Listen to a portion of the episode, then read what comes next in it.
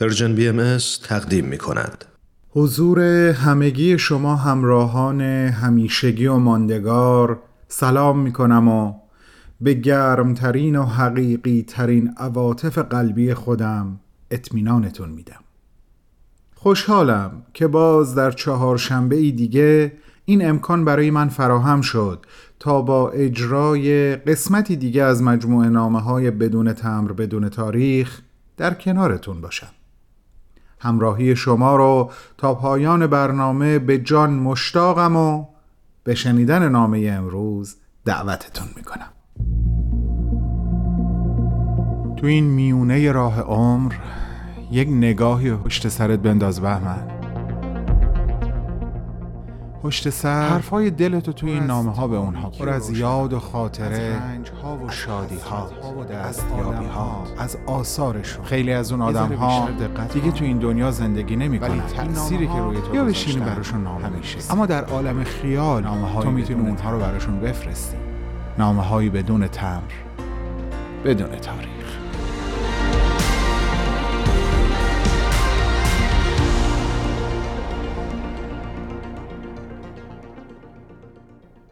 یونس خان عزیز و بزرگوار.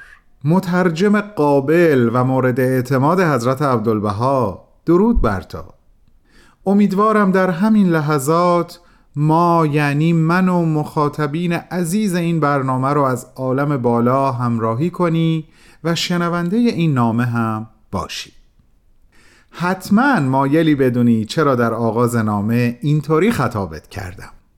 در واقع دلیلش رسیدن به بخشی از خاطراتت هست که مایلم اون رو مستقیما خطاب به شنوندگانمون تعریف کنم. در واقع می‌خوام تا اونجایی که از عهدم برمیاد صحنه رو براشون بازسازی کنم و امیدوارم که بتونم حق مطلب رو ادا کنم.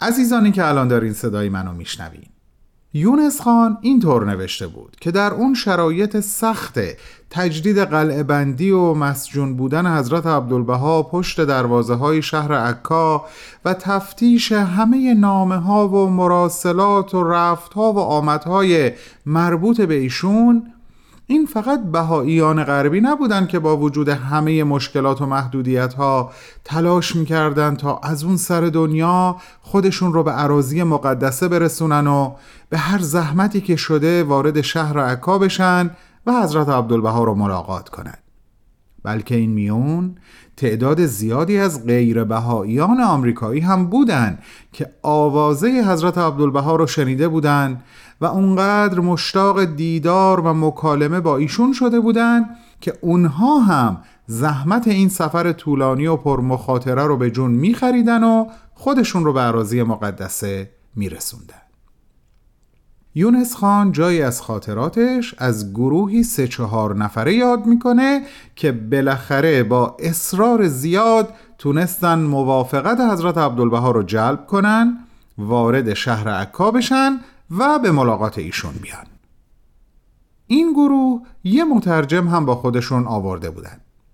حضرت عبدالبها میفرمایند من خودم مترجم دارم که هم به زبان انگلیسی مسلط هست هم به زبان فرانسوی. اما سخنگوی گروه میگه حالا که شما در نهایت ما رو به حضور پذیرفتین ازتون خواهش می‌کنیم پذیرای مترجم ما هم باشین. ایشون هم به یک شرط موافقت می‌کنن. اون هم این که یونس خان یعنی همین مترجم مخصوص اونجا حضور داشته باشه و در صورت لزوم ترجمه ها رو اصلاح کنه. بعد هم خطاب به یونس خان میفرمایند خوب گوش کن ببین اگه بد و اشتباه ترجمه کرد به من بگو. خلاصه گفتگو شروع میشه و صحبت گل میندازه.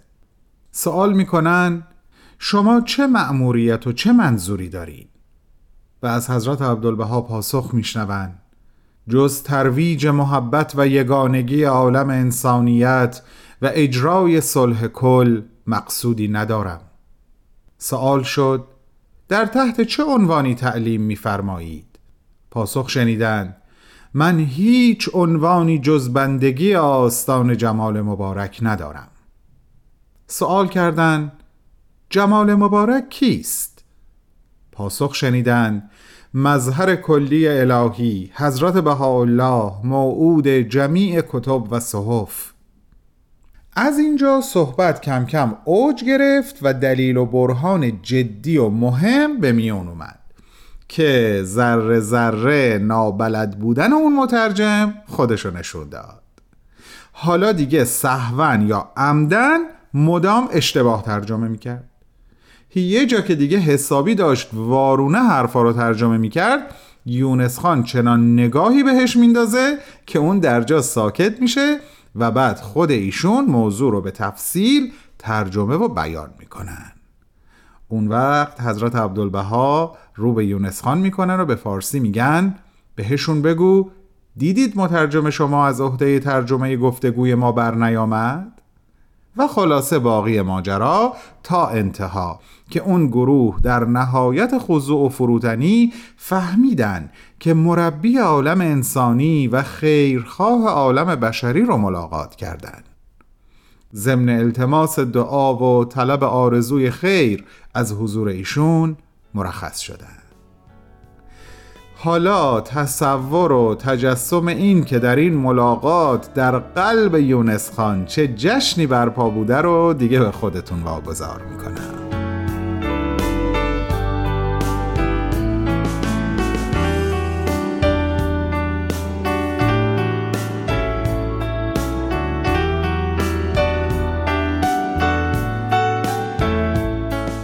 یونس خان عزیزم مرور خاطرات تو حقیقتا حال دل منو دگرگون می‌کنه. داشتم به پاسخهایی که حضرت عبدالبها به سوالات این گروه دادن فکر می‌کردم. به بیان مقام عبودیت و فنا وقتی خودشون رو بنده حضرت بهاءالله معرفی کردن. ببین ما همگی بارها و بارها در زندگیمون به این بعد شخصیت حضرت عبدالبها برخورد کردیم بهش فکر کردیم. مخصوصا در مطالعه آثارشون. اما درک این حقیقت لابلای خاطرات تو انگار یک وجه تازه ازش نمایان میشه. شاید یک دلیلش اینه که تو این حقایق رو در جریان اتفاقات و زندگی روزمره بیان می‌کنی و اینطوری خیلی بیشتر به عمق باور ما میشینه. بذار منظورم رو بهتر توضیح بدم. نوشته بودی خیلی وقتها بهاییان از شدت عشق و انجذاب نمی‌تونستن احساسات و عواطف خودشون رو کنترل کنن و گاهی در کلام، گاهی در رفتار و گاهی در قالب غزلها و قصیده هایی که می سرودن حضرت عبدالبها رو با القابی می ستودند و توصیف می کردن که حضرت عبدالبها دوست نداشتند و بیشتر باعث حزن و اندوه ایشون می شد. خیلی وقتها ما بین صحبتها به این نکته اشاره می کردند که من بارها و بارها عنوان کردم که جز عبودیت مقامی برای خودم قائل نیستم.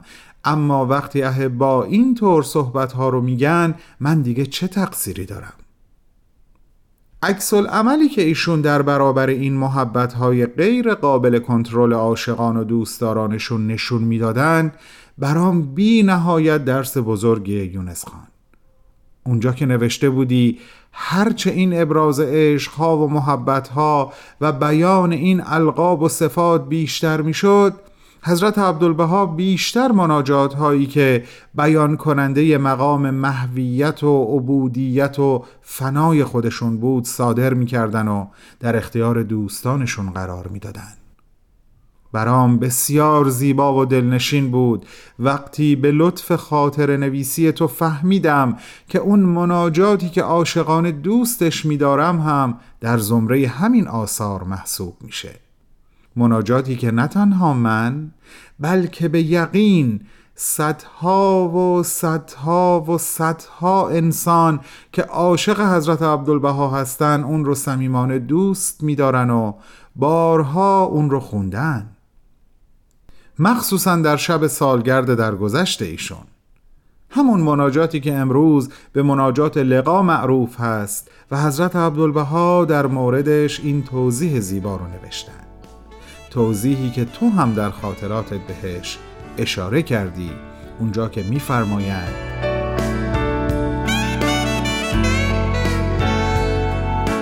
هر کس این مناجات را به کمال تضرع و ابتحال بخواند سبب سرور قلب این عبد گردد و حکم ملاقات دارد.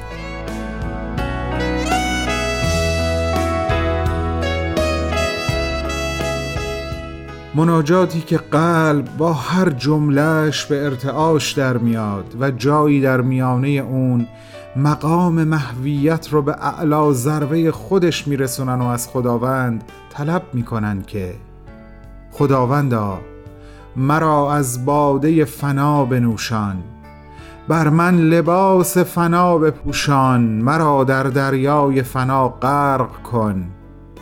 تا اونجا که میفرمایند خداوندا مرا قباری در مسیر راه دوستانت قرار بده. اینجاست که نه فقط کلام که حتی نفس هم متوقف میشه یونس خان. نباید حرفی زد. نباید این حال رو از اوجی که هست به زیر کشوند. پس فقط خدا حافظی می کنم و با حضور همه عزیزانم هفته آینده به گفتگو با تو ادامه خواهم داد. مترجم عشق یونس خانه بزرگوار. خداحافظ.